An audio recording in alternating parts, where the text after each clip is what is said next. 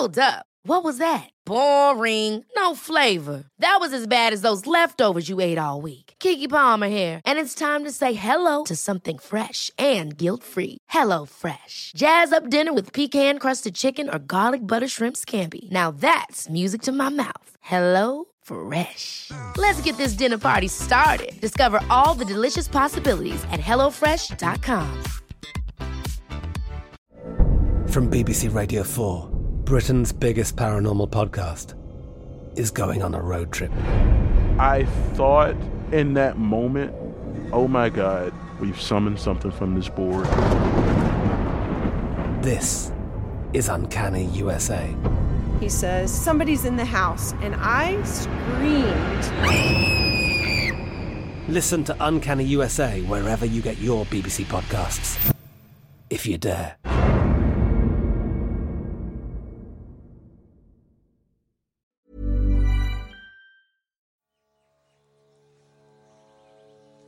In March 1615, Sir Thomas Roe set out for India. He was to be the East India Company and King James VI and First's first ambassador to the court of one of the largest and wealthiest empires in the world, that of the Mughal Emperor Jahangir. In the years Roe spent in India, he kept an almost daily journal of what he found. He wrote letters and reports home he described the power, splendour, and opulence of Jahangir's court almost despite himself, for he prided himself on preserving a sense of his own religious and racial superiority. He went to request a bilateral trade agreement with the Mughals without ever realizing quite how much it was not in Mughal interests to agree such a thing. He came to learn that the deck was not stacked in his favour. He was the first English ambassador to India, and it would be a long time before there was another. Roe's embassy complicates the story of the inexorable rise of the Raj. But while his advice on how to handle trade relations with India was not heeded, his opinion of the character of Indians and how thus to negotiate with them became embedded in the exoticizing narrative that shaped later colonial ventures. Roe's journey is the subject of a vivid and scholarly new book by Professor Nandini Das, today's guest. The book is called Courting India England, Mughal India, and the Origins of Empire. Nandini Das is Professor of Early Modern Literature and Culture in the English faculty at the University of Oxford and a Fellow of Exeter College, Oxford. A BBC New Generation thinker, she has presented television and radio programmes including Tales of Tudor Travel, The Explorer's Handbook on BBC Four, and she edited The Cambridge History of Travel Writing. Courting India is her first book for a general readership, and it's a wonderful debut.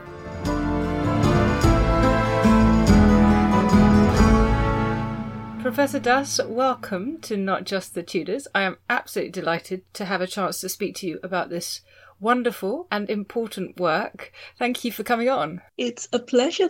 So, the first question I have is kind of a matter of curiosity because I was thinking, now, why does a professor of English literature decide to write a book about a historical story? And I thought perhaps the answer lay in the sources that we have. Is that the case? And can you tell us a bit about them? It's partly that. It is a wonderful story in very many ways. But I suppose it goes back to something else that I've always been interested in. And that's about the connection between narrative and history as we know it history is always, in some ways, about telling a story. And the way we tell that story, the evidence that we gather in order to tell that story, in some ways, is very much a case of combination of rhetoric and narrative and our memories of what our audiences expect the person at the center of my book, Thomas Roe, is keenly aware of that. He's writing, juggling multiple balls most of the time in terms of his readership when you and I write for readers, we are conscious of having this faceless, nameless collection of people who are going to be reading our books. For Roe, the challenge was very different. He knew exactly who was going to be reading what he was writing, and he tailors it accordingly. So that kind of piques my literary interest. to some extent, but also the opportunity to look at some of those beginnings of memory and storytelling on which so much of later stories, narrativization of India depends on from this period. And the story you've created is a rich one that brings us to hear Roe's voice, but also many other voices beside that. Perhaps we ought to dial back a little bit though and introduce him. Can you give us a sense of who he was and situate him for us in his world? Because he's very well connected, isn't he? This is a story which begins in the very early days of the 17th century. The East India Company is a fledgling company. James I has initially come to the throne at this point, and there is a really active interest among English merchants about widening their field going beyond Europe to carve out new business connections, essentially. And that's where Roe comes in. He's not of the top rung of aristocrats. He's that peculiar combination of a degree of courtly glitz along with very solid mercantile savvy. His grandfather and his uncle are Lord Mayors of London. So there's that sense of business connections on one side. And his mother, who's widowed very young, marries into the courtly society. So there's good connections there. So in a way, Roe is interesting because he's always caught in the middle somehow, whether it's between two countries or two social classes, or in fact two employers, his king and the East India Company. And among his friends were people whose names we know Ben Jonson. Yes. Sends him a poem of advice and John Donne. This is the interesting thing about Thomas Roe because you know how you have those familiar faces that you sometimes see in the corners of photographs? Roe is the archetypal historical photo bomber in some ways because he crops up in other people's lives so frequently, much better known people he's walking around in very well connected society. So there are people like the poet John Donne, who at one point writes a letter to another common friend about talking Roe through one of his early heartbreaks, for instance. There's the playwright Ben Jonson. There are numerous other figures like that, on whose margins of whose lives Roe is a constant presence in some ways. So I suppose his moment was supposed to come at some point to be in the center. And what was his previous diplomatic experience before India? None at all. Roe is a gentleman of the court in the final years of Elizabeth I's reign, and then happens to get a fairly cushy court employment, so to say, in the courts of the two young prince and princesses, Elizabeth, James I's daughter, and Henry, Prince of Wales. His only global encounters before these are on the sidelines. So he's someone who accompanies the Earl of Nottingham during his trip to Spain to sign this great Anglo Spanish peace treaty, essentially. But he's one of 600 people who go on this embassy. Nottingham is keen to make a huge impression, so there's an enormous retinue, and Roe is a young man in his 20s who rides along. His next embassy, or rather expedition outwards, is to Guyana in South America. But again, it doesn't really emerge as anything notable. He never does manage to find El Dorado, which is what he was hoping he'd be able to find. And he writes back an enormously grumpy letter about how he's ruined his fortunes and never found a straw's worth of gold through this expedition. So it's a little bit of a surprise when he is appointed as the ambassador for this huge kind of undertaking, the first English embassy to India, to Mughal Empire, which is one of the most powerful empires of global geopolitics at this point. But in a way, that is also, I think, partly the rationale. He's not so known as his political and global geopolitical stances can be easily deciphered but he's known as a faithful, efficient Protestant Englishman. Tell me a bit more about that outlook of his. At one point, you say he's shaped by the late Elizabethan Armada Fjord Protestant seafaring. Can you give us a bit of a sense of his worldview and what difference that would make?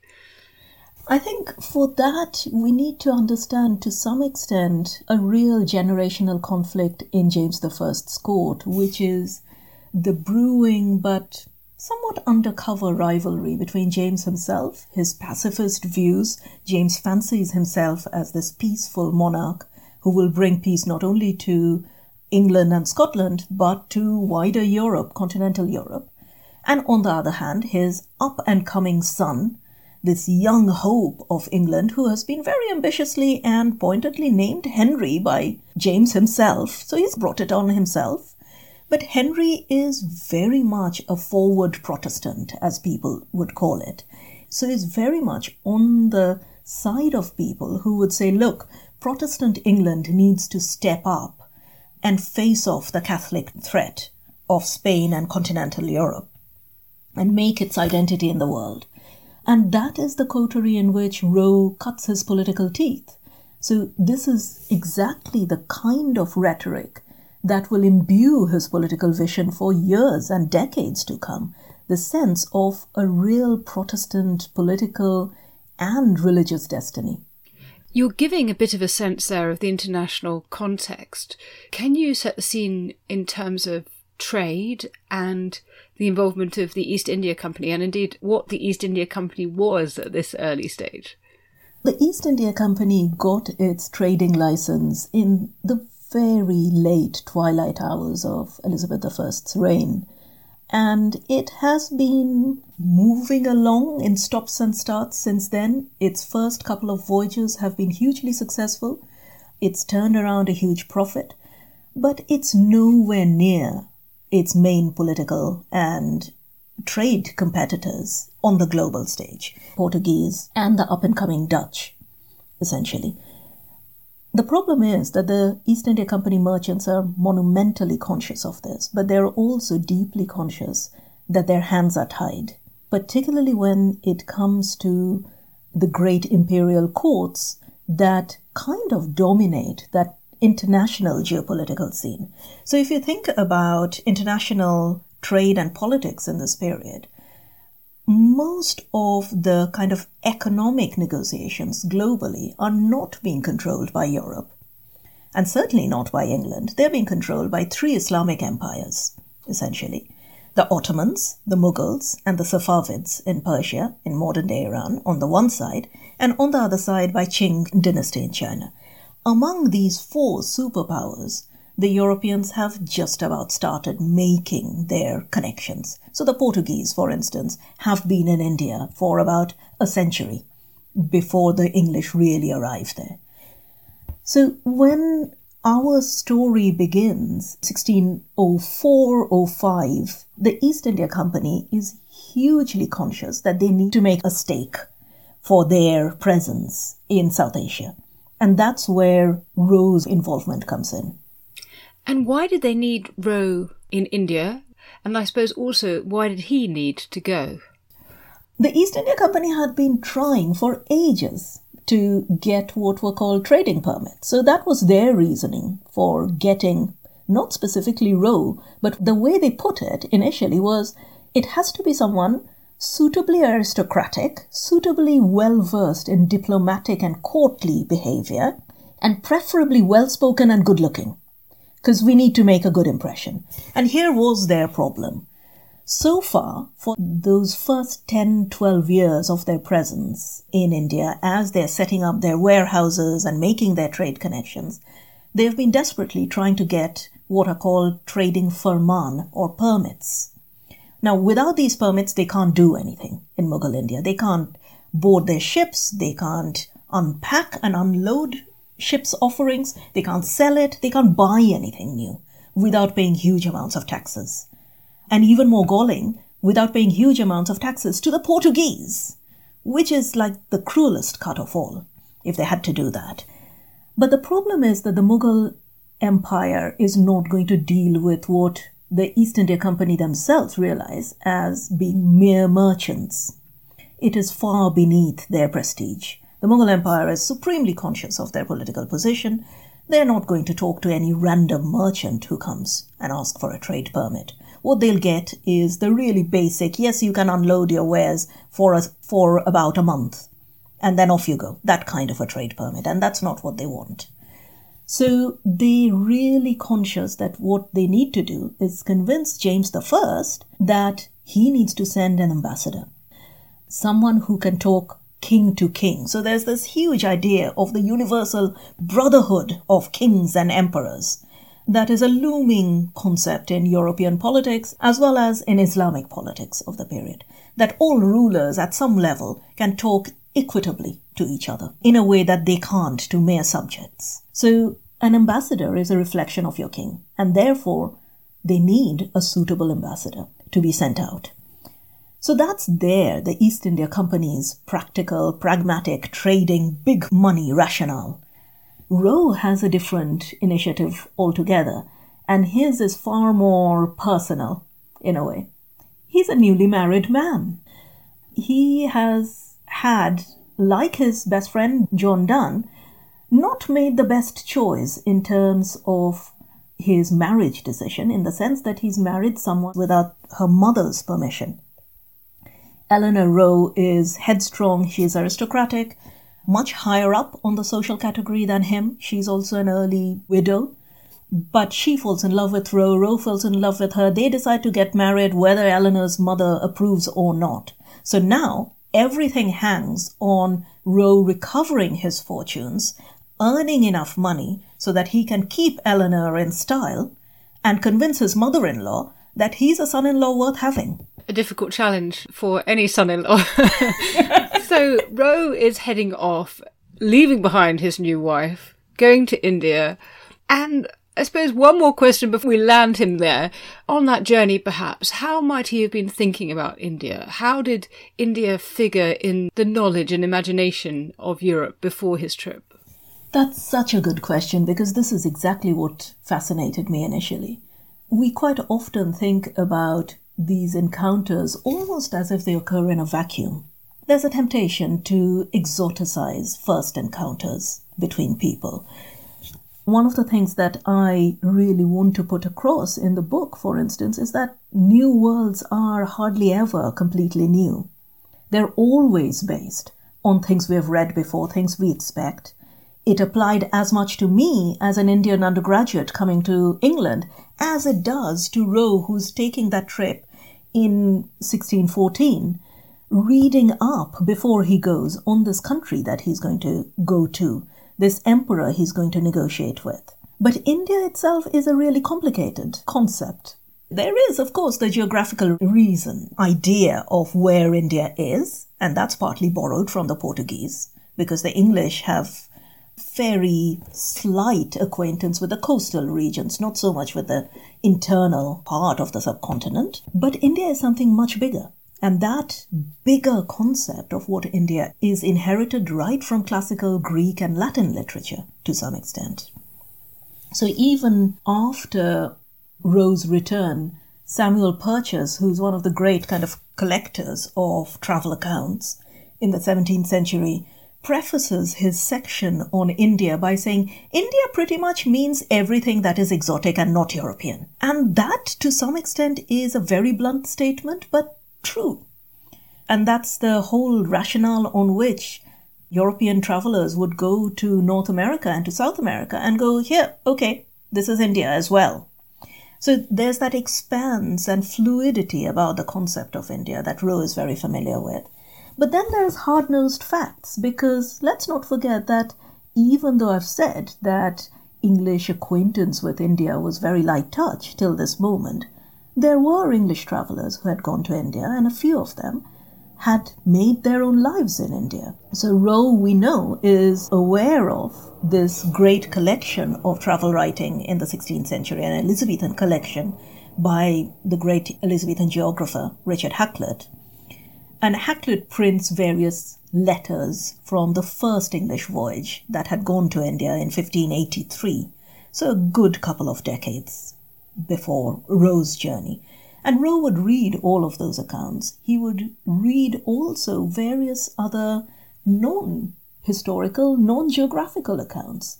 India crops up in all those plays that he, as an ambitious man about town, would have seen in London. In Shakespeare's Midsummer Night's Dream, there's a little Indian boy who becomes the focus of the quarrel between the fairy king and the queen. And there's a reason for that, because India signifies wealth and treasure and fertility of various kinds. There are various other plays where India crops up as a shorthand for everything that is sumptuous and desirable. And you're so right about him not being the first when I was an English undergraduate and went to India in a small little town in North India, bumped into a school friend. And you know, that seems surprising at the time, although I doubt it really was. But by comparison, Roe bumping into a friend in India is surely surprising. But it shows that although we think of him as the first ambassador, he's hardly alone. There is a kind of cast of Englishmen around him there. Yeah, absolutely. And bumping into friends is not what you would expect, but Roe does do that. But I guess you have one particular friend in mind. I do, yes. I was thinking of the fool, as King James refers to him, Tom Coryat. Tell us about him. Tom Coryat is this utterly idiosyncratic, slightly eccentric, very funny man who makes his career as this slightly foolish, marginal figure that the wits of the court could bounce their wit off, essentially. Again, like Roe, he's on the margins of that coterie of very bright young things in London in this period, who are talking to Ben Jonson, who are writing their own poetry, people like John Donne, and various other kind of collection of poets and writers and thinkers. But Coryat figures out a way of creating his own brand within that group, and that is by tapping into this new thing called a travel wager. So basically, what you do is you make a wager. You say, I'm going to do this impossible thing of walking from A to B, and people either bet for or against you. And if you have a literary bent of mind, then you might even write a pamphlet about it, which is what Coryat does. So he makes his name by walking across continental Europe and writing a book about it. And then, of course, you have to look for the next big thing.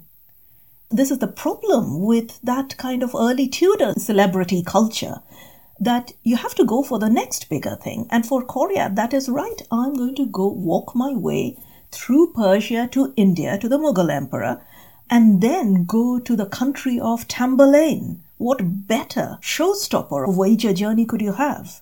And Roe meets him halfway there.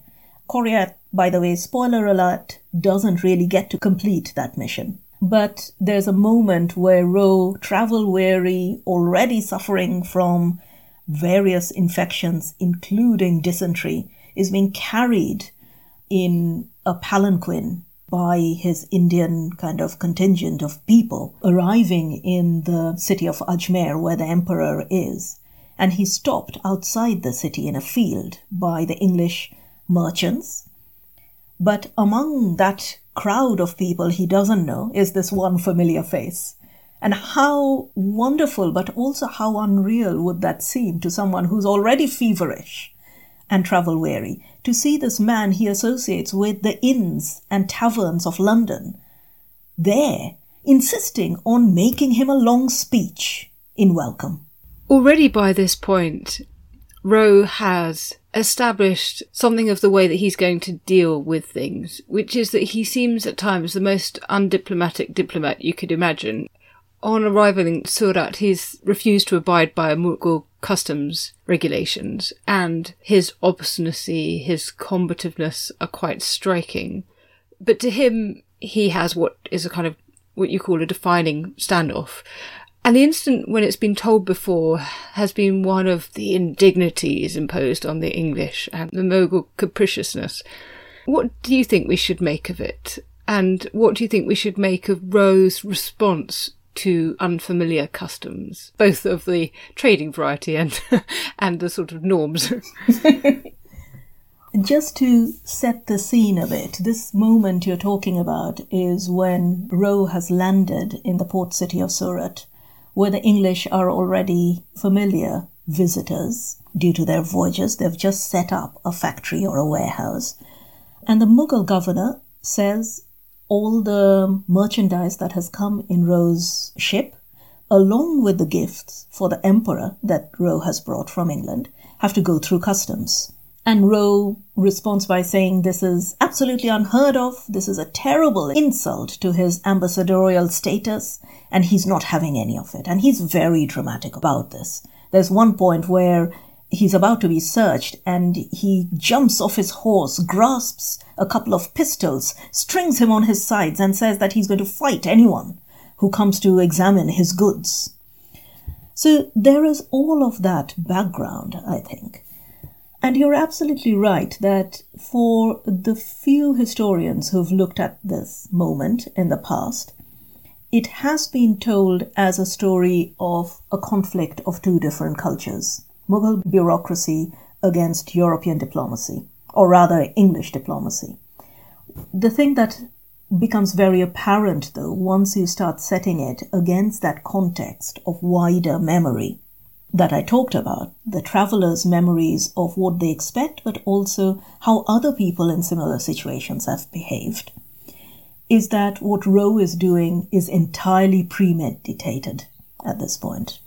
So, very similar situation had occurred when the ultimate exemplar, perhaps, of foreign diplomatic presence in a hostile country had arrived in England, and this is the Spanish ambassador Gondomar.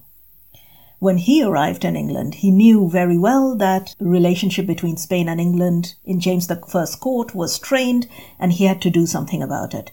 And his way of doing something about that was to stir up a diplomatic incident very similar to this, where he pretended to take offense at a very standard bureaucratic request that had been made of him, and then pulled the king, James I, into that negotiation so that he could build a relationship with James directly. And it's really interesting how Roe's encounter with the Mughal governor goes exactly down that same route. So Roe, in some ways, is trying to recreate exactly that same diplomatic maneuver. And there are multiple reasons for it. The most important one, of course, is that one about establishing credibility. England in India at this point is very minor player on the grand scale of things. And the English themselves are very well aware of it. In fact, when Roe goes to England, James I gives him a letter of instruction, and he writes quite clearly in it whatever else you do, whether you get the trade firman or not, make sure that the great Mughal emperor realizes that I'm also a great king and much loved by my subjects. So there's a matter of ego here. And Roe is very well aware that in order to make his arrival noticed and noticeable and memorable, he has to do something striking. And this is his striking diplomatic maneuver. That's interesting. So then he journeys to try and find the emperor, and he's going to the court to meet the man who is the head of this empire, which you describe as being one of a hundred million people with a revenue a hundred times greater than England's annual revenue. And Roe, of course, is not actually that well and can't meet him immediately. But meanwhile, let us meet him.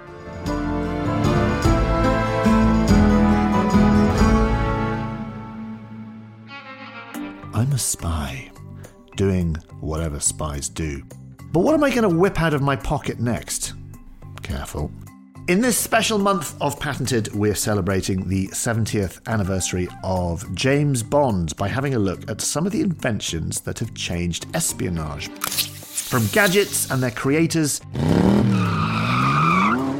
to the cars and cocktails that make Bond look oh so effortlessly cool.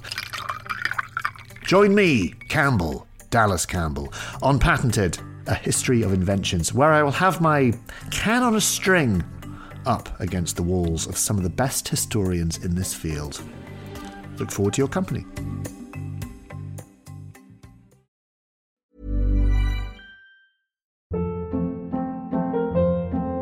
Hold up. What was that? Boring. No flavor. That was as bad as those leftovers you ate all week. Keke Palmer here, and it's time to say hello to something fresh and guilt-free. Hello Fresh. Jazz up dinner with pecan-crusted chicken or garlic butter shrimp scampi. Now that's music to my mouth. Hello Fresh. Let's get this dinner party started. Discover all the delicious possibilities at hellofresh.com.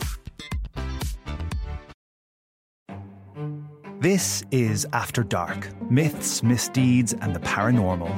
The podcast that takes you to the shadiest corners of the past, unpicking history's spookiest, strangest, and most sinister stories. I'm Maddy Pelling. And I'm Anthony Delaney. Join us every Monday and Thursday, and we'll take a look at the darker side of history from haunted pubs to Houdini to witch trials and arsenic laced breakfasts. Follow After Dark Myths, Misdeeds, and the Paranormal wherever you get your podcasts. Brought to you by History Hit.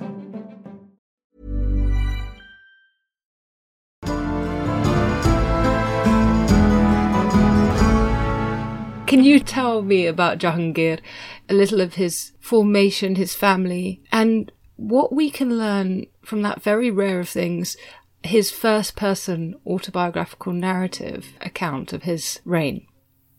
Jahangir is absolutely fascinating, I think, and also not really given his fair share of scholarly attention by South Asian historians, Mughal historians, I think, till fairly recently. And there's a reason for that, which becomes clear if you set him on the timeline, essentially. So, Jahangir, the fourth Mughal emperor, is a direct contemporary of James I. His father is the great Mughal emperor who really establishes the dynasty in South Asia, who is a direct contemporary of Elizabeth I.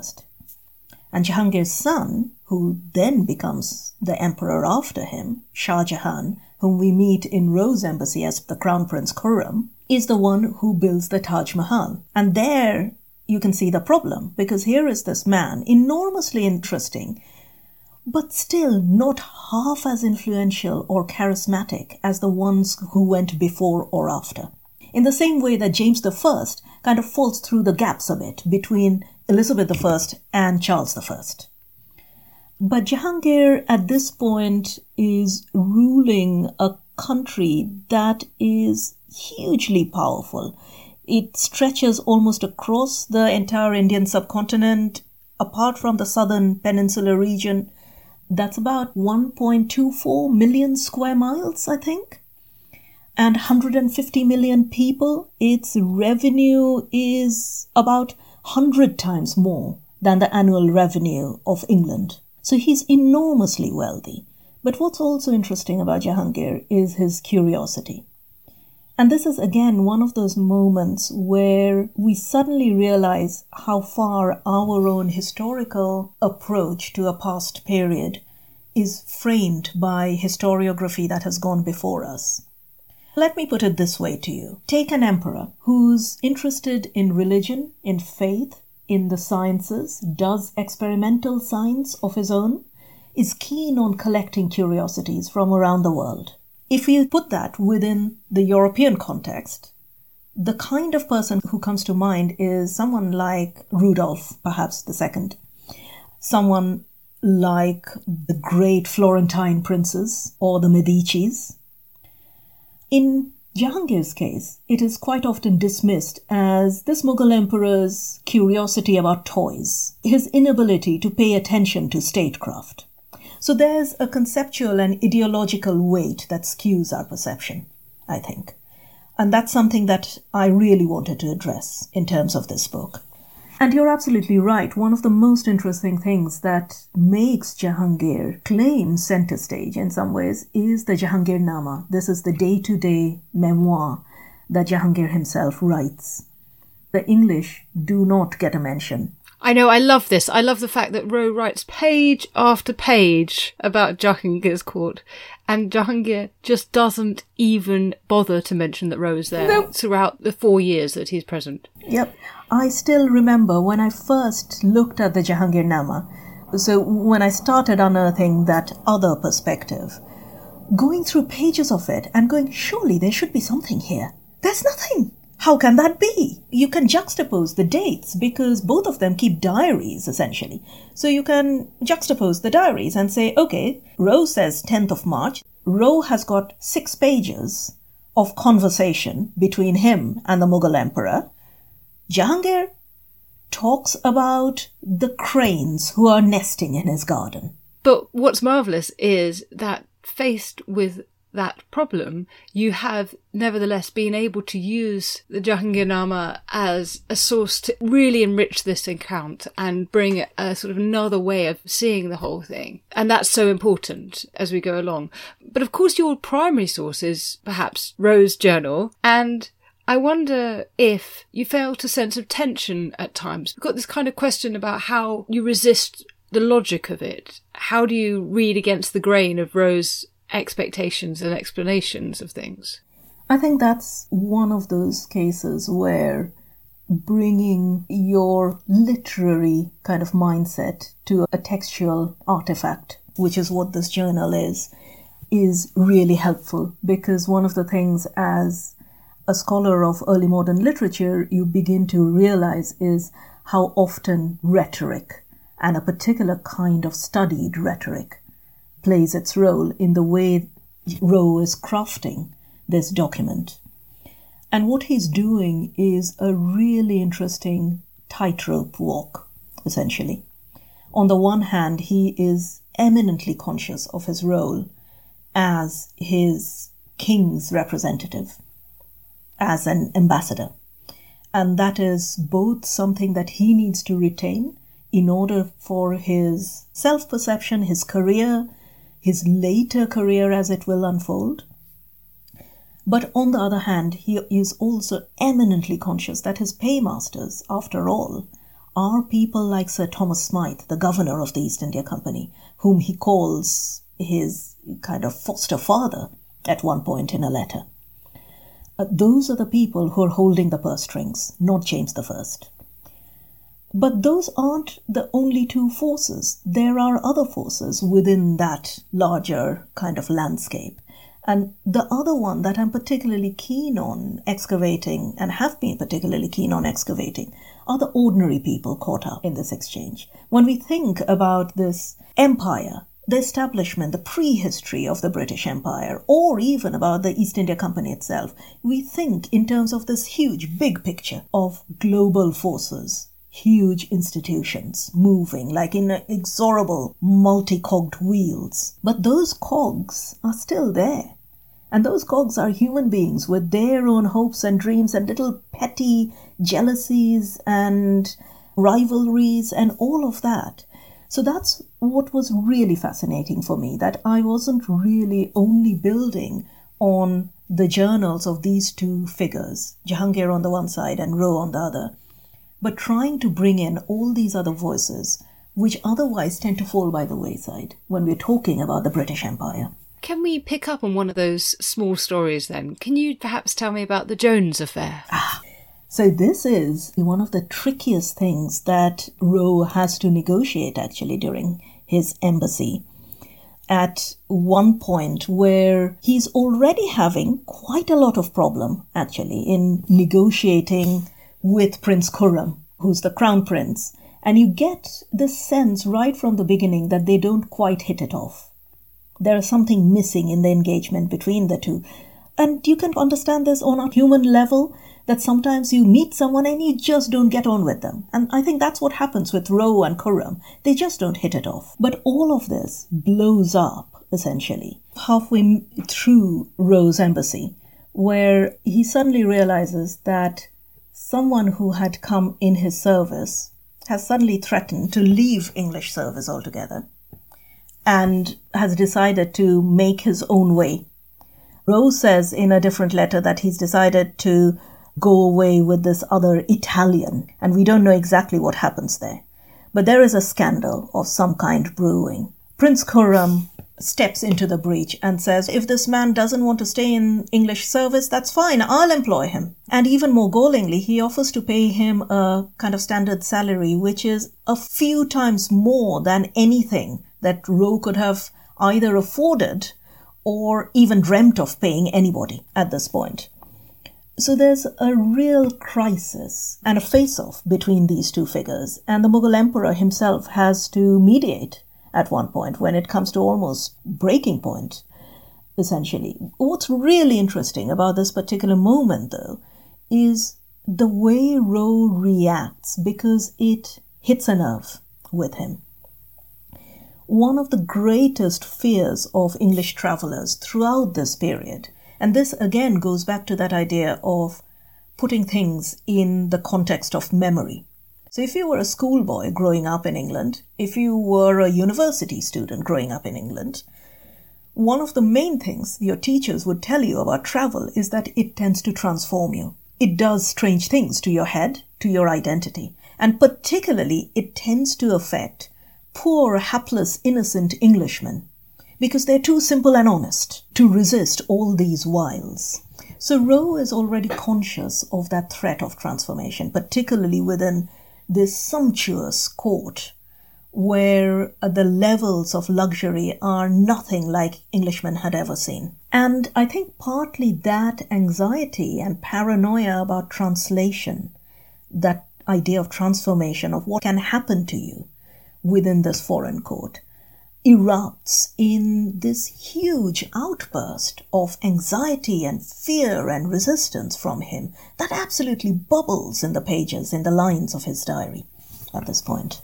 Perhaps another moment of encounter that we should talk about and really see humanity is that whilst he doesn't hit it off with Prince Khurram, he does seem to, at one point at least, hit it off with Jahangir.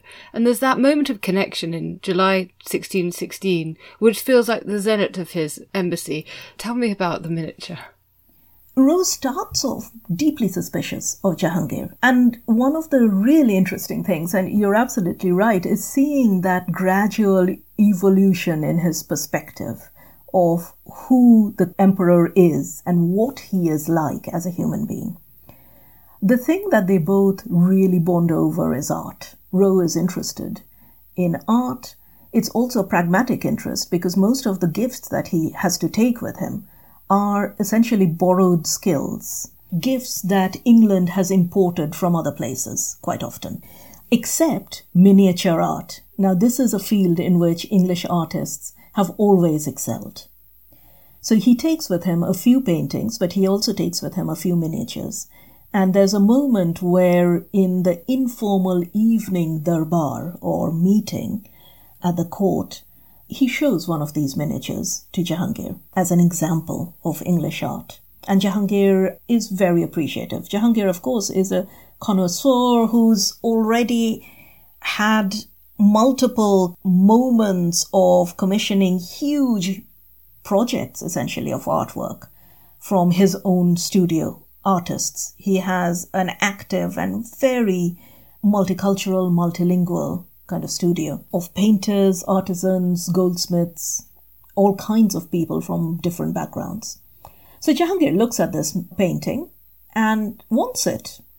He's not a man who's used to hearing no, but this is a particular miniature that Roe is not willing to part with. And he says in his diary, I told the emperor that this is the picture of a woman I had loved, who's now dead, and I cannot bear to part with it. So Jahangir says, That's fine, I will not take this from you, but tell you what, I'll ask my court painter to copy this, and if you can distinguish your original from my copies, you win. Let's have a bet on this.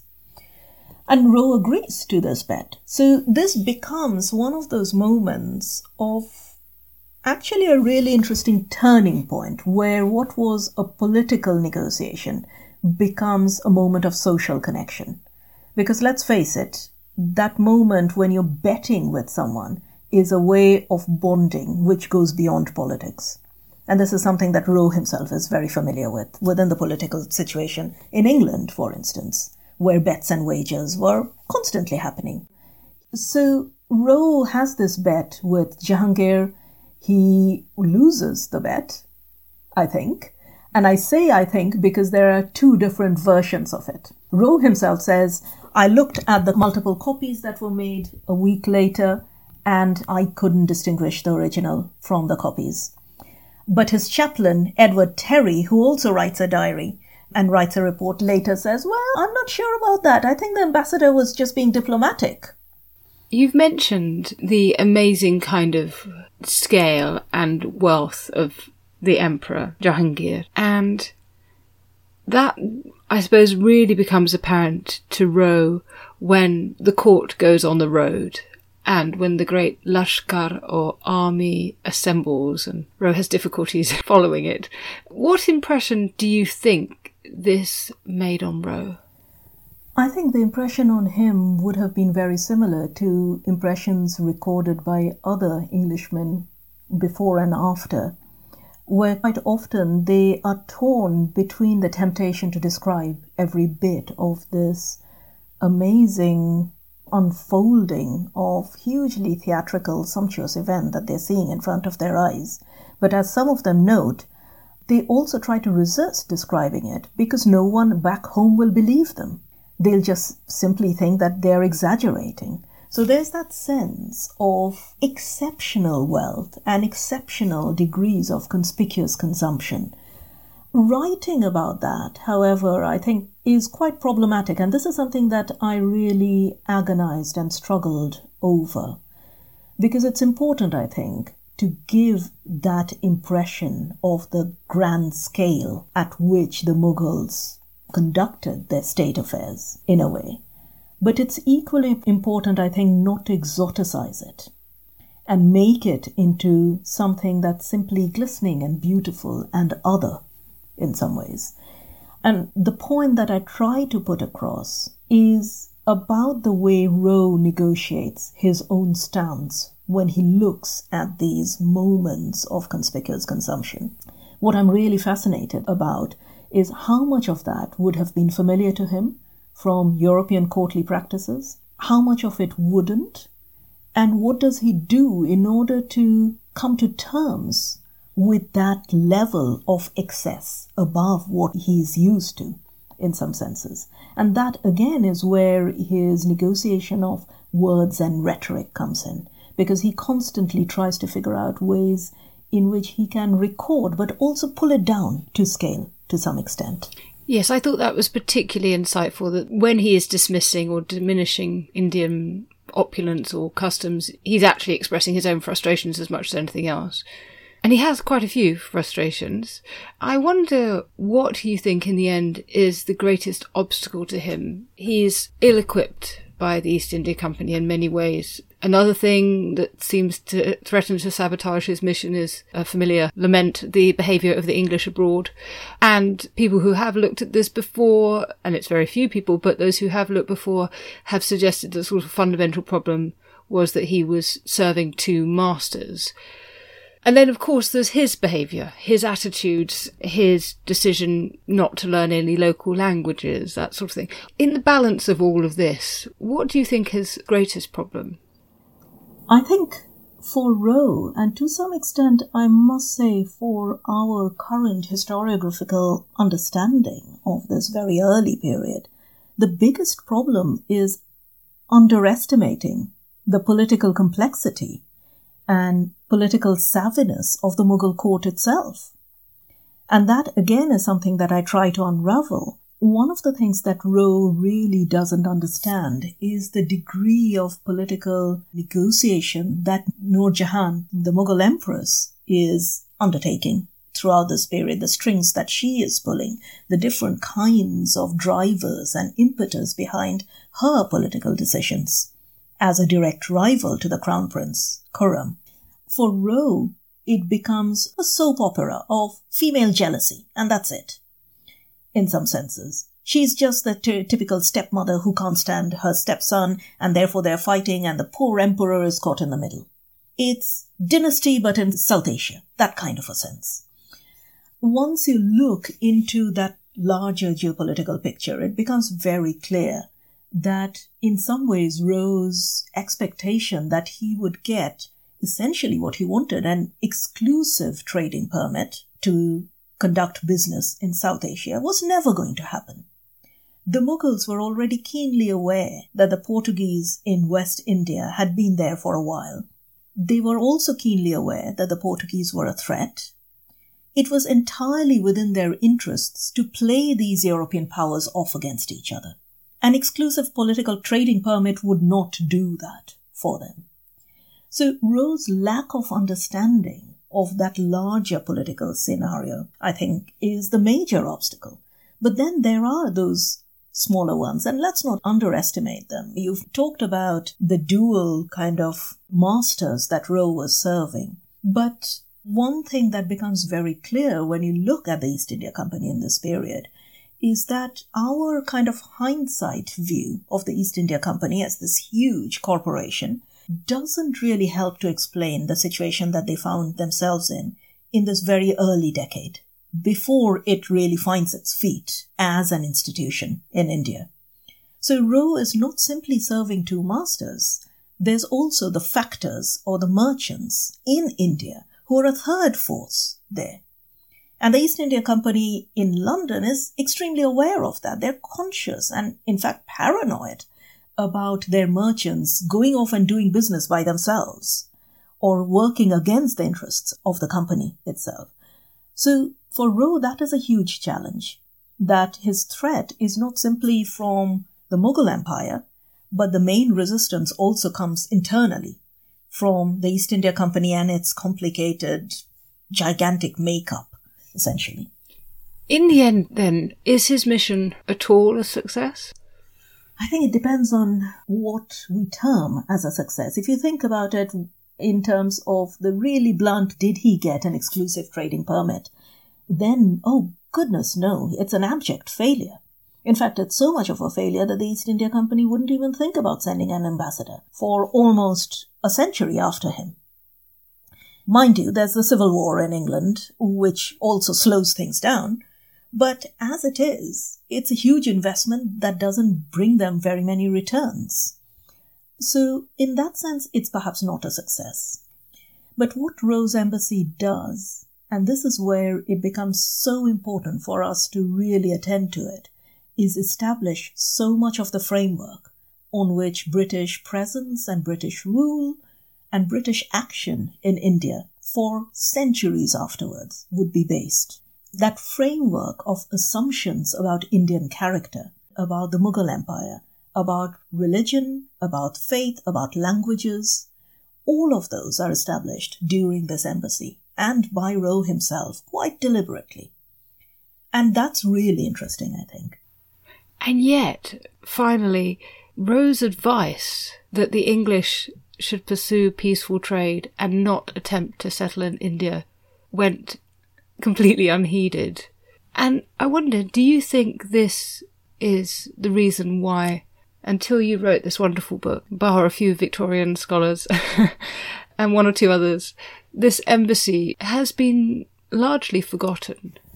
I think that's certainly a major part of it. Roe's embassy, in some ways, as I say in the book, it resists our narrative of empire. It's a false start but also that advice Roe's insistence that smooth, agile commercial enterprise is the way to go when you're dealing with South Asia rather than a sprawling colonial undertaking like the Portuguese have is so counterintuitive to that teleological view of what empire would become that it just doesn't fit into the story. We should be really clear, though, that what Roe is suggesting here is not out of some ethical resistance to the idea of empire. It has very hard nosed, pragmatic, economical rationale. Establishing an empire, establishing colonies, Roe says, is expensive. So that's not the way to go where you already have a really complicated political structure. But yes, in terms of later re-evaluations of the empire, that insistence on commercial undertaking and Roe's insistence on this engagement with this political entity that is an equal, if not superior, to England as it was in that particular period, sits very uneasily within that overview of empire, whichever perspective you might come to it from. And that is largely the reason why it just tends to get footnoted, perhaps, rather than being given centre stage. Well, with that, we must leave Roe, sending him back to his new wife and to the 40 years of a career that he has after his embassy to India. But it has been a real pleasure to talk to you about it, and it was an enormous pleasure to read your wonderful book, Courting India. And I do encourage people to pick it up. It's just so well done, so vividly told, so deeply scholarly, and yet a wonderful read. And I enjoyed it very much as I enjoyed this conversation. Thank you. Thank you for inviting me. And thanks to my producer, Rob Weinberg, and my researcher, Esther Arnott. And thanks to you for listening to Not Just the Tudors from History Hit. We're always eager to hear your suggestions for podcast subjects. So drop me a line at notjustthetudors at historyhit.com or on Twitter at notjusttudors. Also, if you're in need of an extra hit between podcasts, do sign up to our newsletter, Tudor Tuesday. Details of how to do that are in the notes below this podcast. And please rate, rank, bestow multiple stars, and comment on this podcast wherever you listen, including on Spotify. It really helps more people find not just the Tudors.